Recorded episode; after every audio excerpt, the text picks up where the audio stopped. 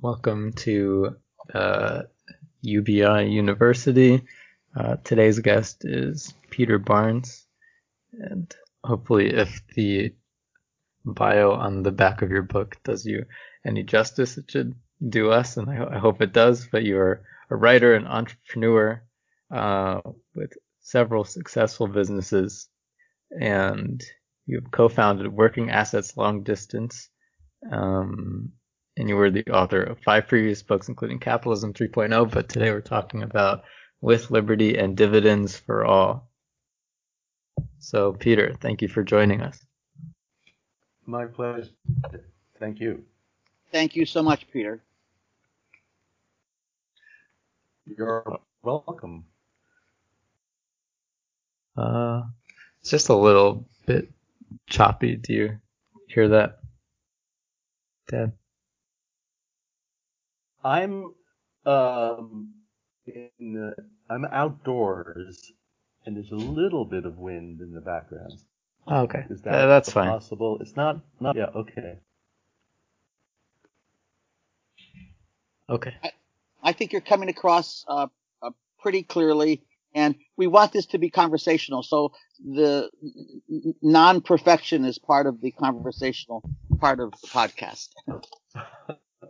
Wonderful. Okay.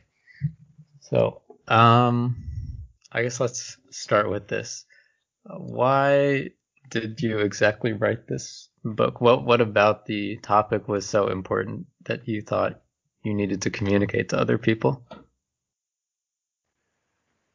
Well, the most important reason that I wrote the book, the the, the reality that I think is, is extremely important is that the middle class in America is disappearing.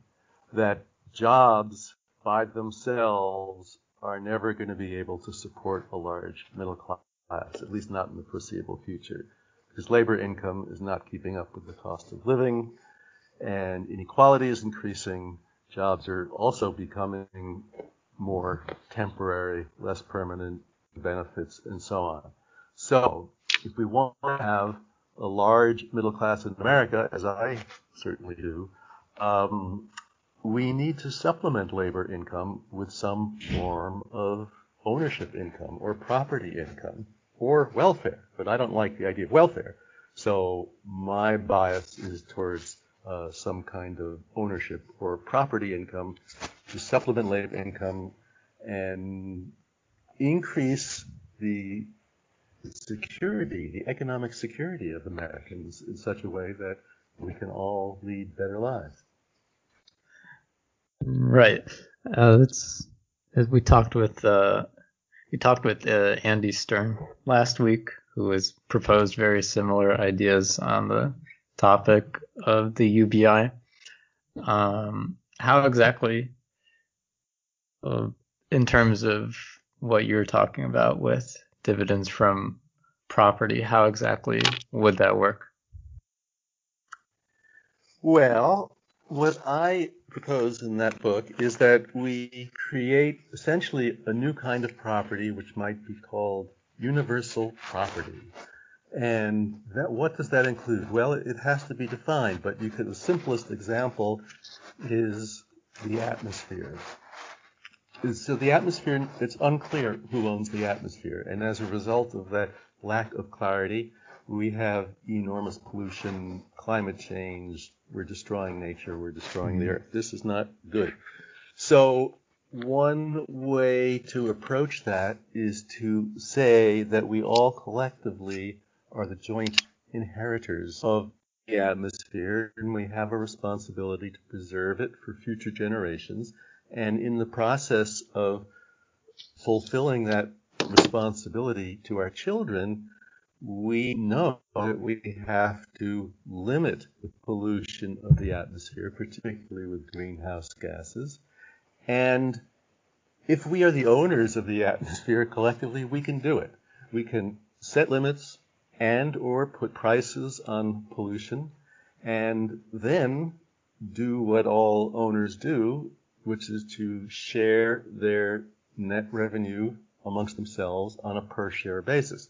Well, the shares in universal property are all equal, one person, one share, at least as I am proposing it. Mm-hmm. So that um, if we all own the atmosphere together equally as co-owners, and we want to stop pollution, we can charge rent to polluters. Polluters will have to pay, and who will they pay? They will pay us. This will raise our prices for various things because the cost of pollution is something that consumers will ultimately see. But we will actually wind up getting uh, a dividend as co-owners of the atmosphere that is in most cases larger than the higher prices we have to pay. Anyway, it's a way, and that's one example. The atmosphere is one example. There are others. For example, we could talk about our financial infrastructure, mm-hmm. which is not a natural asset, but it's a socially created asset that all of us together inherit from our ancestors, and it's critical to our economy. If we think of that as something that belongs to everybody, and when banks take advantage, use our financial infrastructure for various things, including creating money out of thin air, uh, we should get paid by the banks for their use of our asset. So that would be another way we could uh, generate dividends for everybody. Mm-hmm. Uh, Peter, um, um, it, it, occurs to me that a, a lot of these infrastructures uh, have already been uh, taken or used or presumed to be owned by people who really don't own them. And so, uh, how do you, how do you deal with certain infrastructures like the internet, which are already being used for profit by certain companies, versus other new things like the atmosphere, which which have not been taken yet, as it were. And uh, uh, you think your idea is going to be used more in terms of new things and just sort of see the stuff that's already been taken, the commons that's been surrounded? How have you thought about that? Uh, I haven't thought about it in quite those terms, but it's an interesting uh, way to look at it. The internet is a tricky one. I mean, uh, many people who know more about the internet than I do have been trying to figure out a way to make the internet-based monopolies like Facebook and Google and Amazon and all of those that we know so well, um, who got rich, you know, their owners got fantastically rich as a result of this shared asset, the internet. Uh, how how can we uh, impose some kind of uh, or require some kind of compensation uh, to the, the whole, which is us? And it's it's very complicated, and uh, it's uh, some people say we should charge, you know, every time it or electron moves over the internet, there'd be a little charge to it. That's one way to look at it, but I I um, or that people would own their own data, and every time Google used your personal data, they would have to pay you a little bit of money. Mm-hmm. I think all of those approaches are far too complicated, ah. and uh, that there is probably, I don't say this definitively, but I think there is probably a simpler way to approach this, and it may focus on the internet itself. We may think about monopoly more broadly because, in a way, that is the real problem. Uh, then it goes way beyond the internet. Uh, that certain companies have, through their power and various other means, um, have gotten so much market power that uh, and enormous profits that that should be, those people who extract money because of their concentrated market power, you could say, you could argue that they are distorting the competitiveness of markets. Mm. And what is really sort of the underlying universal asset is competitive markets. We need, we, have built them over the years. We need to keep, we like them. Uh, and to the extent that individual corporations uh, diminish the competitiveness of our competitive market system, they should pay. That is like an externality that they are causing through their monopoly power that hurts other people. So I, that to me is a sort of a broader way to approach it than looking at the internet per se, and um, it's just something I've been thinking about. I don't have a definitive proposal. Mm-hmm. That like that same uh, that same principle can be applied to what you were talking about um, with banking. Is that is that what you mean? Yes. Okay. Banking is another area, and um, there's a couple of ways to approach banking. One has to do with the way banks create new money out of thin air by lending it into existence. This is what is called fractional reserve lending. Mm-hmm. If you put $1,000 in the bank, they can, using that $1,000 deposit, make $10,000 in loans, creating 9,000 new dollars out of thin air. This is what a bank charter entitles them to do. And uh, when the money gets repaid with interest, it, belongs to the bank. And they just keep doing that over and over again, and uh, it's a it's a great deal. But uh, somebody has to create new money. This is a fact in a growing dynamic economy because each year we need to increase the money supply a certain amount just to keep things flowing. So, but who should be the creator of that new money? In the old days, Middle Ages and so forth, it used to be the kings and the emperors who would print money with their faces on them. And when they, those were first issued, uh, the difference between the cost of making the coin uh, and the face value was a profit for the king, which is called seigniorage. Mm-hmm. So seigniorage is, is not just related to kings. It's any time a central bank or a government creates new money, there's there's seigniorage involved, and it's a lot of money. In the U.S., uh, the value of the uh, free printing that we give to banks is, is hundreds of billions of dollars a year. So to answer your question, there's no reason. In fact, it's almost arguably constitutionally required because the Constitution says that Congress shall be the creator of money.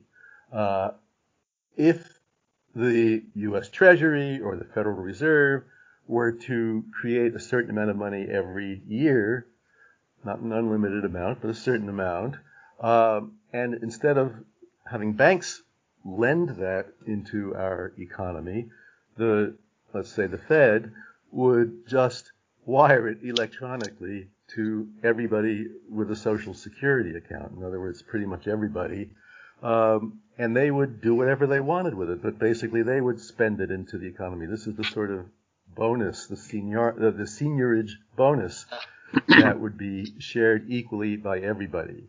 And, you know, we could get into a longer discussion about whether this would be a better way to stimulate the economy, say, than quantitative easing, which is the, what the Fed tried to do after 2008, where they pumped trillions of dollars into banks and pled with them to lend it productively into the economy in order to get things going again. Uh, why not just give that money to people directly and have them, them spend it into the economy? Not only would it help millions, hundreds of millions of Americans make sure. ends meet, but it would actually stimulate demand and hence production and hence profits and all the other things we're trying to stimulate. Well, that, right. that's really interesting, Peter, because th- there's been this uh, uh, this construct created uh, by people who are against universal basic income that it's giving things away, but really you've been saying that a lot is actually being given away to banks and internet internet monopolies and other groups in the society. It just seems that right now people want to pick on the universal basic income idea as the only one who's being given something away. exactly. I mean, uh, the rich are rich because they've been giving, given or taken uh, most of what they have and to reduce the amount of takings on the top and to share equitably, I would argue, wealth, co-inherited wealth that legitimately belongs to us is is not uh, a radical idea. It's not wasteful. It's not giving away things for free. It, it, it's kind of reclaiming wealth uh, that properly belongs to us. Yeah, and I would think that um, when these companies do have that money coming in, that most of it is probably going to uh, try to stimulate their own business for their own gain, or at least, the very least, sort of have some sort of broad protection that would probably protect them from any policy where they see less money. Sure. And a lot of it is, is going to their shareholders too, either yeah. in dividends or in stock stock buybacks, which seems to be the latest gimmick. Yeah. And um, yeah, so uh, and and you know who are the shareholders? You know, every, there's this sort of myth that well everybody owns a few shares of stock in some mutual fund, or maybe they've got a pension fund or an IRA or something. So we all uh, benefit when companies pay dividends or, or buy back some stock. Well, that isn't true at all. I mean, I don't remember the numbers, but the, you can be sure that the vast majority of dividends and stock buybacks accrue to the benefit of a very small minority of the population. And the fact that, uh, yeah, so uh, uh, enough said there. Peter, uh, you uh, initially uh, have, have been known for the idea of, of using the uh, uh, carbon issue to fund universal basic income. Could you kind of, right. In more detail, sort of walk us through how, as you initially conceived that that would work, and then kind of tell us the history of trying to implement that and where you think uh, the likelihood stands today? Okay. Um, yeah, that's how I kind of got into all of this. Right. I, I didn't uh, start as a uh, proponent of basic income. Uh, I started as an advocate for capping carbon emissions, auctioning the permits underneath the cap, and returning all the proceeds to everybody equally, one person, one share, like they do in Alaska with their revenue from oil under state lands. So that was my model, and uh, my reason for proposing it as an alternative to something called cap and trade, which was sort of the uh, mainstream climate proposal back in the early part of this century, um, was that cap and trade was a ripoff by historical polluters. They were going to be given free permits, which then they could sell and da da da it was a, like the, the, railroad land grants, but times 10. Mm. And um, in, in, in, not, in exchange, not even for building railroads. It was just a complete giveaway. So uh, a much better way to do it would have been to have the cap, and that part is the ecological part, which is absolutely essential, uh, but add dividends with the revenue rather than giveaways to polluters. So that idea was actually introduced in Congress back in 2009 by Chris Van Hollen from hmm. Maryland mm. and uh, uh, Maria Cantwell and Susan Collins, of all people, uh, were among those who, who, sponsored this legislation. Needless to say, it did not go anywhere. It did not pass. And um, things quieted down for quite a while because uh, nothing was happening on the climate front at least on the legislative front, um, after Republicans got control of Congress in 2010, I guess. So, but more recently, as the clock on the you know carbon density of the atmosphere is gets ticking, and we get closer and closer to serious catastrophe. Um, even some moderate Republicans who are not climate deniers have realized that something must be done. They don't like regulation, so what are they willing to accept? And it, uh, a few months ago, a proposal was put out by two former Republican secretaries of the Treasury, James Baker and George Shultz. It was endorsed by over 3,000 economists, left, right, and center, including Janet Yellen, Ben Bernanke, Paul Krugman, a whole bunch of conservative economists. Anyway, the essence of that idea was almost exactly what I had proposed uh, way back in 2000 or so, uh, with a slight difference. But basically, they're calling for a fee on carbon emissions starting at $40 a ton and going up sort of gradually. Uh, and 100% of the revenue from that rising fee would be paid in dividends equally to every American. And their rationale for this, uh, well, they have several, uh, but the most significant one, which is the same as my original rationale, was that to make the transition to a, a, a non-carbon economy is going to be difficult and it's going to take time and, and there's going to be dislocations and things are going to happen. It's not going to be smooth. Uh, and people need to know, first of all, that they're not going to be made poorer by this transition. And secondly, that uh, you know, this would be expanding it a bit into the UBI direction, that yes, times are going to be tough for quite a while, but at least we'll have kind of a base income that will steady our individual boats while the big boat is rocking like crazy. And you need that kind of popular trust and, and, and feeling that we're all in this together if you're going to be able to sustain this very difficult transition. So what's going to happen next? I don't know. Um, you've got a lot of sort of progressive slash socialist Democrats who are now calling for a Green New Deal. That Green New Deal does not include what I've just talked about. It doesn't include a price on carbon, as far as I know, or a cap. Uh, it includes a lot of public spending on various kinds of infrastructure, which will be helpful in transitioning to a low carbon economy. But so it's sort of interesting that on the one hand, you have uh, more socialist minded people calling for major public spending and jobs, directly government jobs, to deal with the climate crisis. And um, the other side, you have sort of a bipartisan mix. You have some conservatives and Democrats uh, who are calling for this sort of fee and dividend model, more of a market-based approach uh, than a government-driven approach.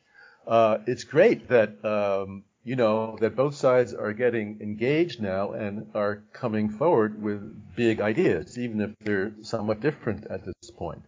Um, so I think that, assuming you know we have a better Congress and a better president after 2020, that there is room for some kind of good outcome that would maybe combine some of the ideas of both the market pricing and dividend model and the regulation plus public spending model. So what you know, no one can say what's going to happen, but one can be perhaps a little bit optimistic at this point.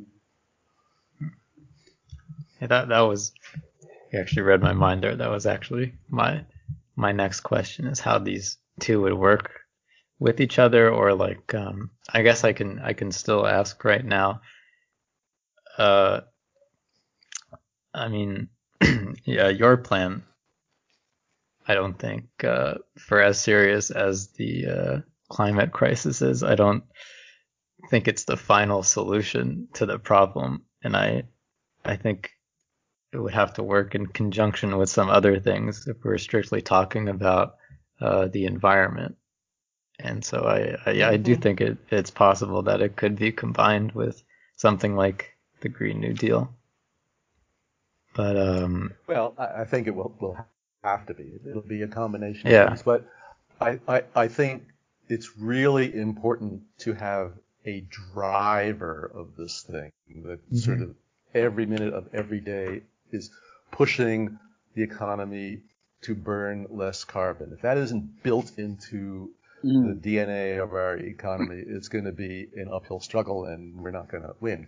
On the other hand, I, to, to make that driver really effective, if it, the best driver of all is an upstream cap. I don't want to get into a lot of wonky details, but if there were an upstream cap that just kept going down until we got to the level of emissions that we are, you know, that nature really is able to accept, uh, that's the best driver of all of this.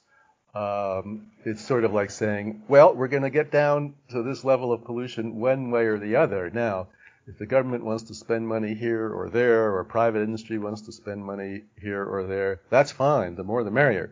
But we are going to cut use. There's no fallback. We can just pay more and, and burn more. That's out. We can't do that anymore. Uh, we really have to cut emissions. That has to be built into whatever other system or policies we're, we're implementing. Are, you still as committed as you as you were to using the fee on carbon to fund universal basic income? Yes, absolutely. Well, let me let me um, qualify that. I don't like the term universal basic income, and and I don't use it. I didn't use it in my book. Um, the, the reason I don't like it is I mean, I'm for everything that it stands universality, an income base, all that. Um, but it's sort of like, um, oh, single payer healthcare or something. It's, it's just a, not the right term. What, what can I say? Uh, the other thing is, it sort of implies, or at least has been interpreted to imply enough, uh, uh, an income level that is quote, basic. Now, what does one mean by basic? If you ask a lot of UBI supporters, they'll say, oh, maybe $1,000 a month, $12,000 a year, which is still kind of low compared to what it costs to live in America. But it's, it's a fair amount of money. And the implication is, you know, you could build a family with four people and you were getting four times twelve thousand dollars, forty-eight thousand a year. You know, you could kind of struggle by with a few odd jobs or something, which is a nice concept. But if you look at the numbers, it's it's a bit extreme, or what I'd rather say premature. Um, so look at really where the money could come from to provide monthly payments to 320 million Americans, uh, which is what I've been doing for several years, trying to find mm-hmm. those places where we could implement this. It's actually not easy. Um, the carbon contribution to this would be relatively small. Uh, I mean, it would be significant, but uh, not anywhere near that level. It would be in the range of hundreds of dollars a month. Uh, and I, I, discovered this when I was this book uh, with Liberty and Dividends for All, and was trying to actually think this through in a somewhat practical way. And uh, uh so the carbon dividends are a piece of this, but if it's going to be anywhere near a what I would prefer to call a base income rather than a basic income, yeah difference being that a basic income is sort of intended to be an alternative to labor, a replacement for labor income. A lot of the basic income proponents are talking about automation as the coming threat and uh, robots will put us all out of work and therefore we need to have some kind of a basic income. Uh, that may indeed come to pass, but Meanwhile, today we have a much more pressing problem, which is what I said at the beginning, which is that everybody, not everybody, but but you know, tens of millions of Americans are economically insecure. They're working two jobs, so they're not unemployed, but they're they can't pay the bills. When when Trump laid off all those government employees, we saw firsthand how Yes. many Americans, even those with decent jobs, are living one check, paycheck away from the very financial brink. So these people are not secure. Americans are not economically secure. So long before we get to a basic income that is enough to kind of keep people alive when machines take all of our jobs, long before then, we need to enable people to get through life the way things are now.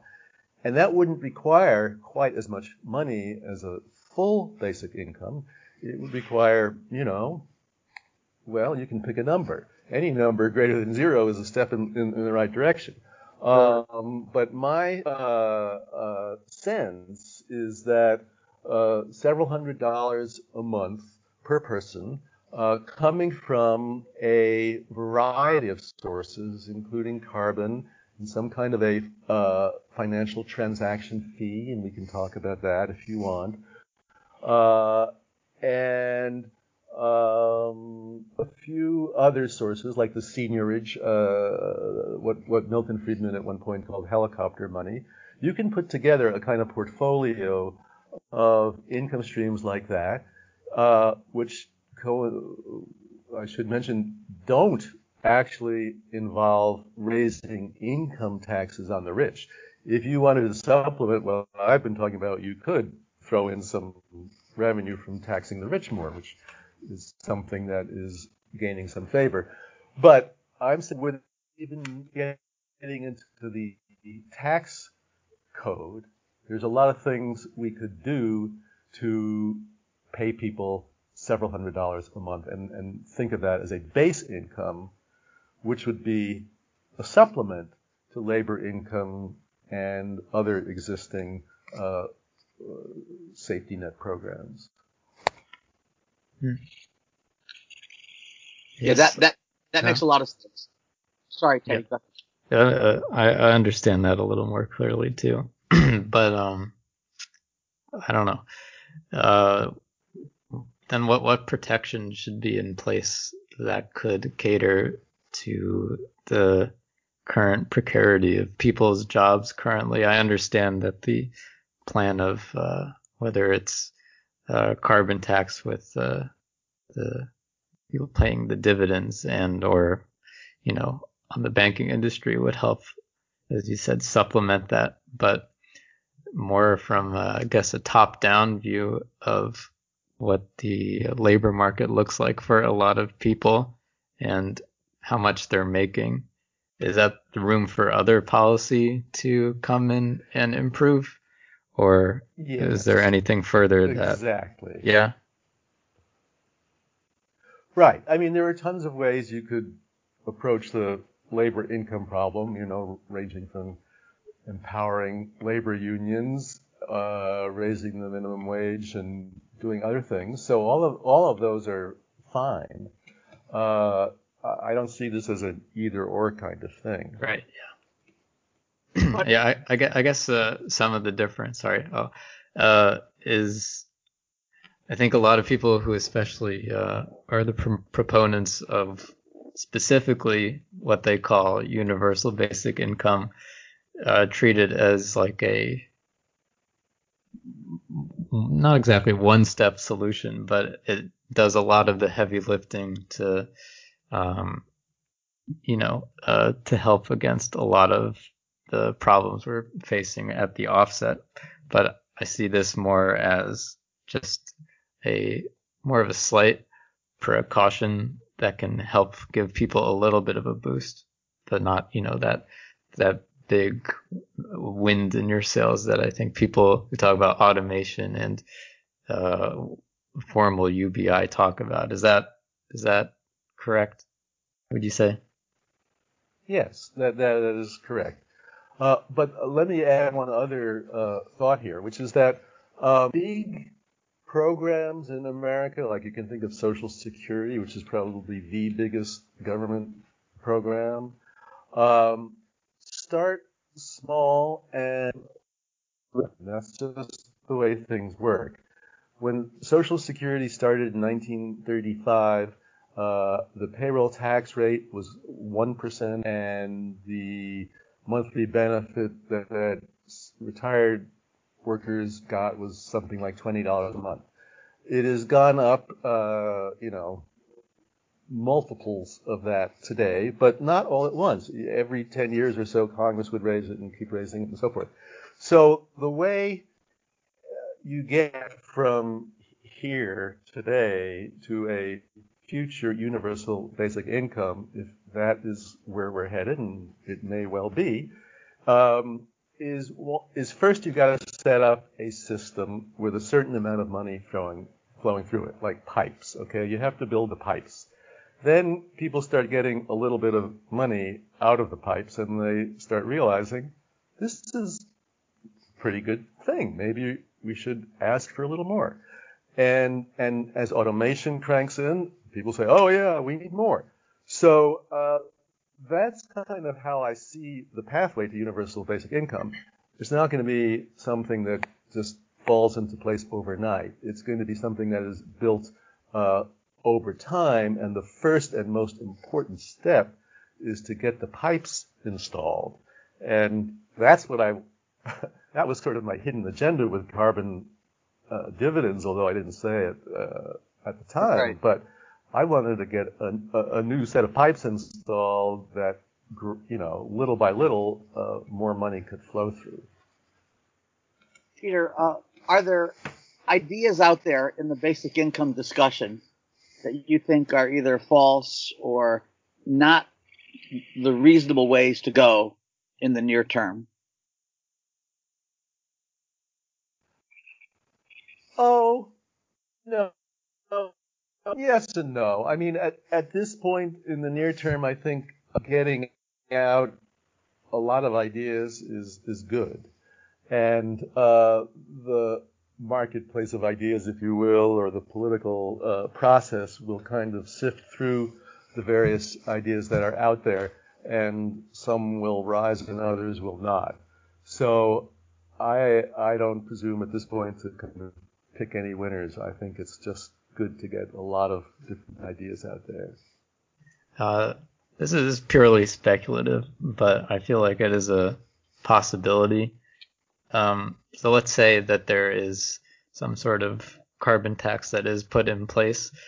Uh, as we've seen with uh, unions, like public sector unions, uh, there's been more of a push to, uh, well, to just uh, eliminate them, but also to search more private uh, forms of it. Either like a company will say have, I guess more private company, but a company will have a kind of replacement for what a union does, but it doesn't exactly have the same function as a union.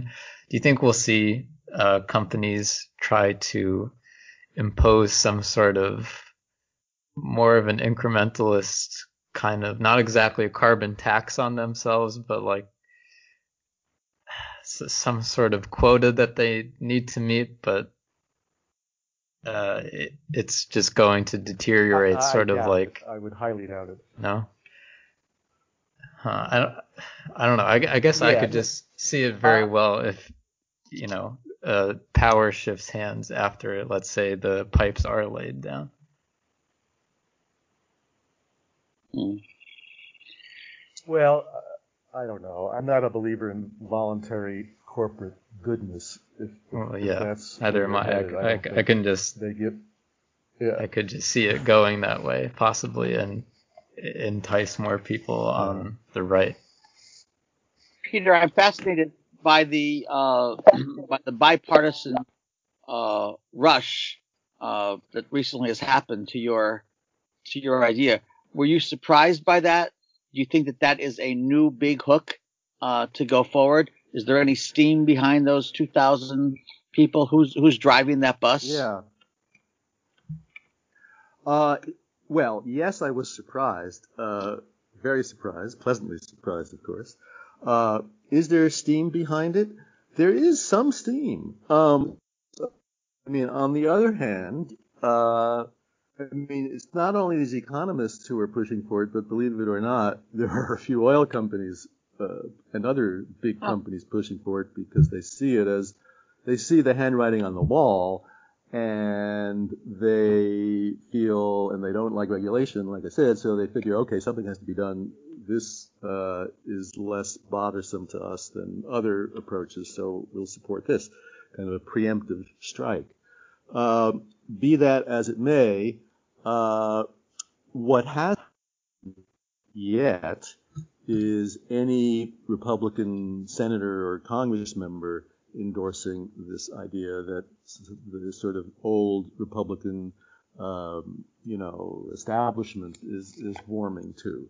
Uh, I am told by people who I think are in the know that uh, at some point, uh, as perhaps Trump's power begins to wane, that um, some Republicans will will step out, Republican politicians will step out in support of this plan.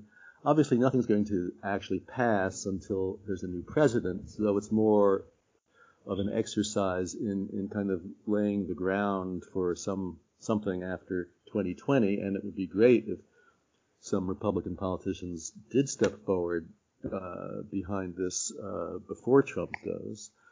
Um, but what is actually going to happen, I cannot say. Mm-hmm. In terms of uh, Senator uh, Warren's um, wealth tax, Senator uh, Sanders' estate tax, and AOC's proposed income income tax. All of those uh, proposed plans are slated to use that money to pay for new programs uh, and not to, you know, help the middle class in, in, terms of you know money in your pocket. So how right. uh, how does recognizing that make you think about your your proposal, which is really more of a direct income support proposal? Right. Well, I see them as complementary and not mutually exclusive. Oh. Uh, and one of the reasons that I have been looking for these uh, non-tax based uh, sources of revenue for the direct income support is to not compete with those people you mentioned uh, in terms of what would be done with the revenue from raising tax, taxes on the rich. I think it's fine to raise taxes on the rich and use the extra revenue uh, from those higher taxes for all sorts of programs. That is fine, and it doesn't in any way preclude uh, taking money by charging corporations for using wealth that belongs to all of us and earmarking that money, which is separate from tax revenue, uh, to pay dividends. So um, uh, that, that's my main point. I think there are two generically distinct pots of money that are out there. One is tax based, and the other is based on universal wealth or commonwealth, whatever you want to call it. Um, and making corporations who benefit from and use that wealth pay something for that use. No more free rides.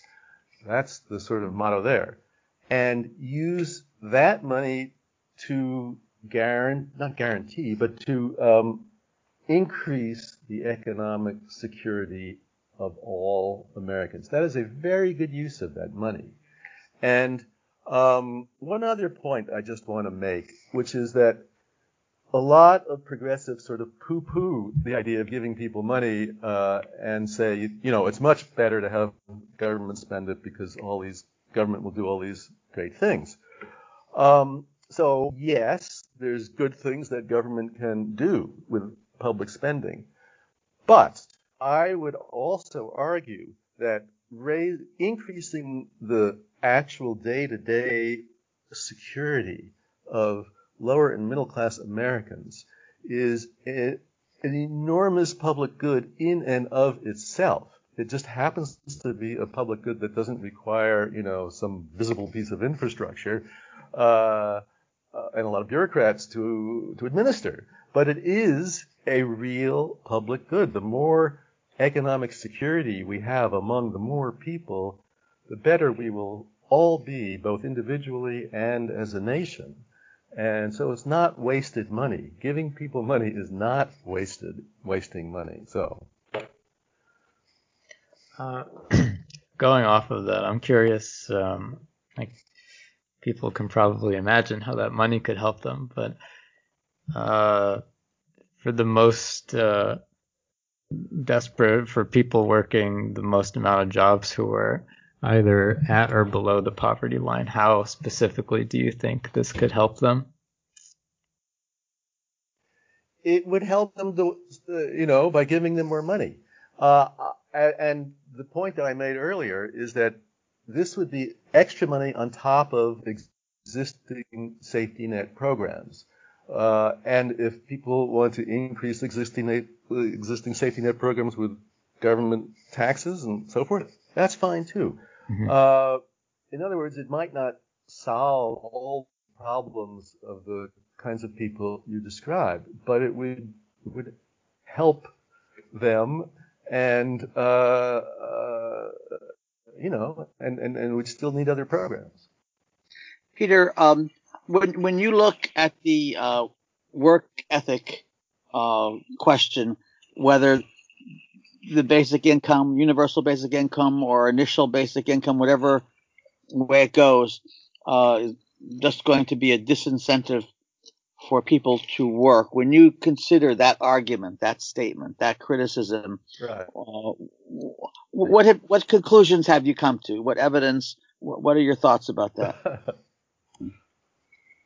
well, most of the people who make that argument, of course, are like rich people or something who actually themselves get non-labor income, and it doesn't right. seem to diminish their, uh, you know, work ethic, so they say. Right. Anyway, but that's not the point. The the point is there's no evidence that that claim is true.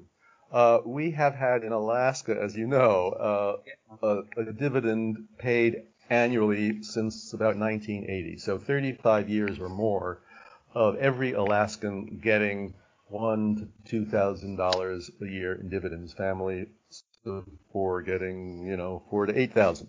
Uh, was done to see whether after 35 years uh, there's been any diminution in in the uh, you know working habits of Alaskans, and the answer is there have been none.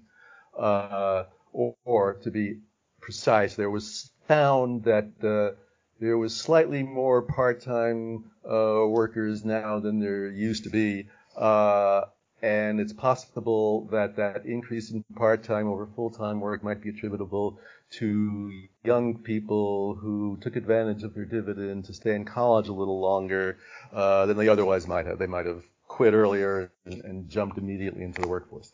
But that's fine. If that is one of the consequences of a little bit of uh, base income, mm-hmm. so be it. It's a good thing.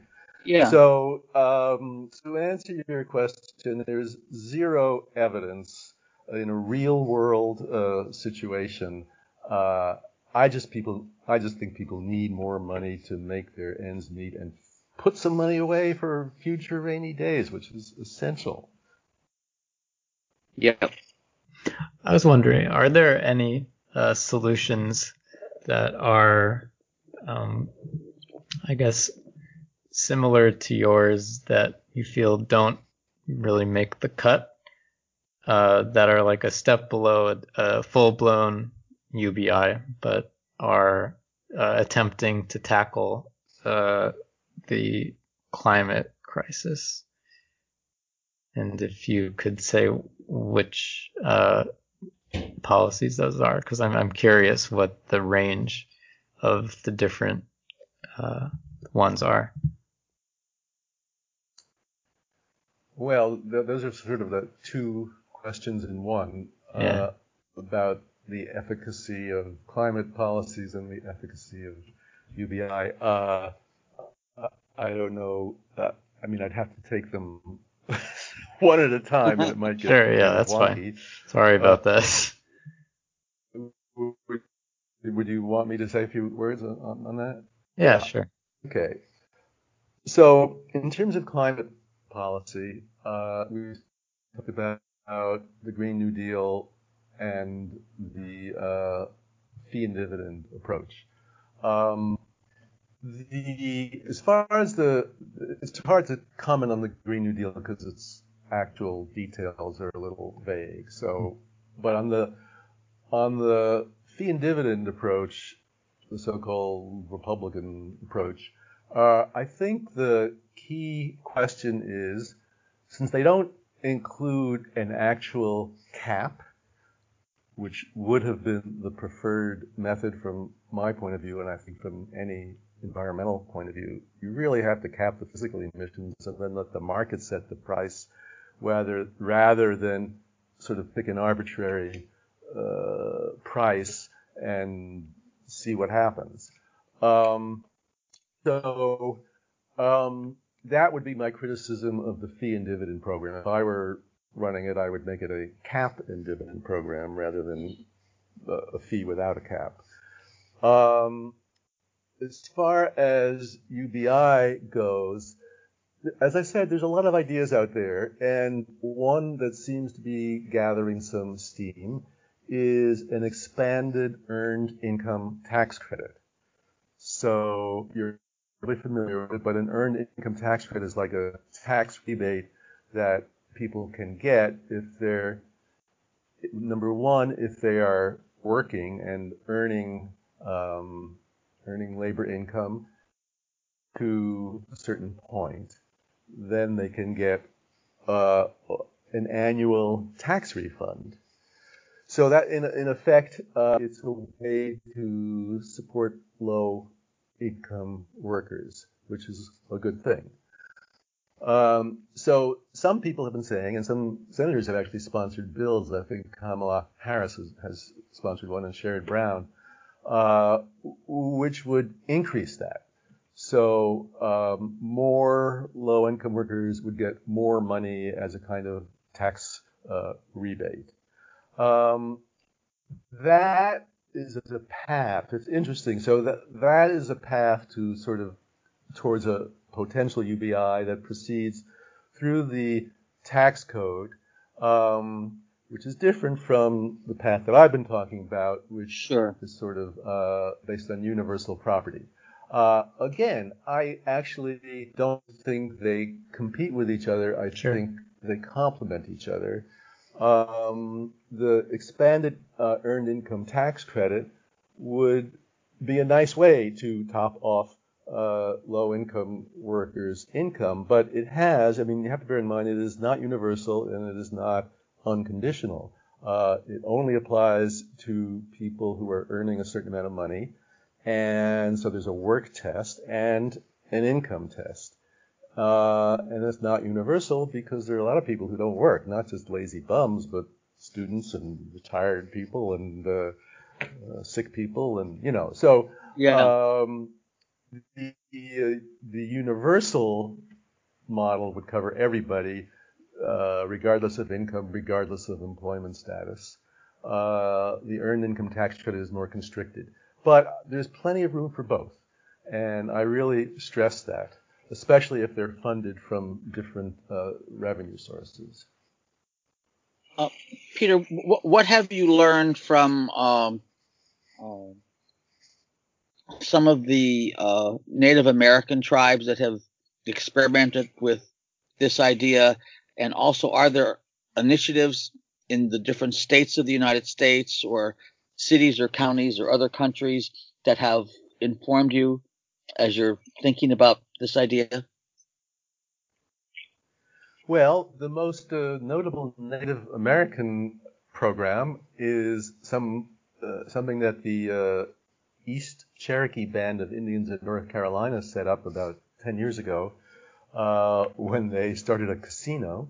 And uh, every year they divide the profits of the casino equally among, I think it's adults, uh, members of the Cherokee tribe. I think there are about 16,000, at least in that particular band of Cherokees. Yeah. Uh, and so this has been going on for about 10 years, and they've been getting something like about $6,000 per person per year. And there was a study done by a sociologist who found that this was had already made a noticeable impact on the educational uh, uh, achievements of, of, younger Cherokees. And the finding was that when parents had this extra income, uh, it just made family life much less stressed and they became better parents, and the children benefited from better parenting and became better students, and, and you have these knockoff effects. Yeah. So I think that is a, is a really encouraging uh, sign. Uh, there have been other experiments, you might say, uh, and some are just getting started now. Uh, and it's long and complicated uh, as to what those experiments might mean. Um, and I don't really give them a lot of credence one way or the other because, uh, frankly, it, all they do in these experiments, or what they do in, in these experiments, is they handpick a, a small number of people and give them a certain amount of money for a certain period of time, two years, you know, it's not forever, it's just a certain sure. period of time. And then they look and see you know, to what extent did this change their lives? But what is absent from these experiments is, are, are two things that are really important. One is permanence. It's a completely different thing to say, okay, we're going to give you $1,000 a month for 18 months. Have a ball or do something with it. It's like winning the lottery or something. To, from that to saying, we're going to give you $500 a month for the rest of your life. That changes people in very different ways or affects people in very different ways. And the other second thing that's left out of all these pilots is, is community.